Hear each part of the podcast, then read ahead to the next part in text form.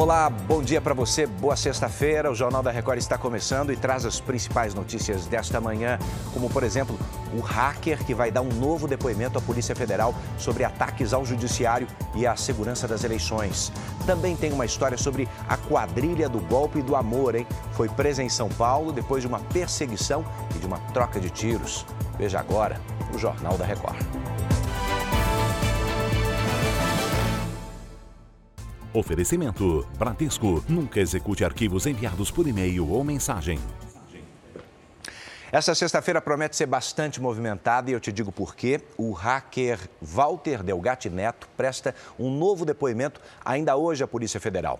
E também tem a história sobre o ex-presidente Jair Bolsonaro e a mulher dele, Michele, que podem ter os sigilos bancário e fiscal quebrados, não é isso? Vanessa Lima explica pra gente. Bom dia.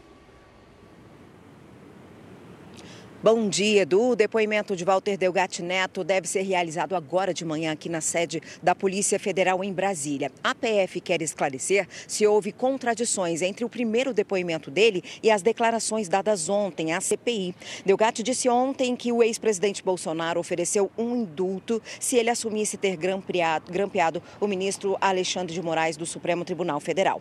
Existem outros pontos que a PF também quer esclarecer e também há a expectativa de que os sigilos sigilos bancários de Bolsonaro e de Michele sejam quebrados ainda hoje. Nesse caso das investigações sobre as joias, a defesa de Bolsonaro nega todas as declarações. Edu. A gente acompanha, Vanessa, muito obrigado.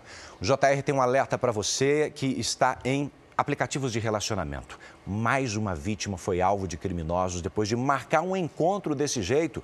O caso terminou com perseguição e troca de tiros com a polícia. Os detalhes com Paula Viana ao vivo. Bom dia, Paula. Bom dia para você também, Edu. Bom dia a todos. O homem, um engenheiro agrônomo de 29 anos, foi encontrar a suposta mulher na zona norte de São Paulo. Enquanto tocava o interfone, foi rendido por três criminosos armados e levado para o cativeiro. Testemunhas chamaram a polícia, houve perseguição com troca de tiros. O motorista perdeu o controle da direção e bateu em uma árvore. Os criminosos ainda tentaram fugir a pé, mas foram presos em flagrante. Dois deles eram menores de idade. A vítima vítima foi libertada do cativeiro sem ferimentos. Edu. São mais de 80 casos por mês só em São Paulo. Situações como essa, Paula, obrigado. Noticiário internacional: forças russas abateram mais um drone ucraniano que acabou atingindo dessa vez um prédio no centro da capital, Moscou. Esse drone danificou parte de um prédio comercial que fica perto do Kremlin, a sede do governo russo.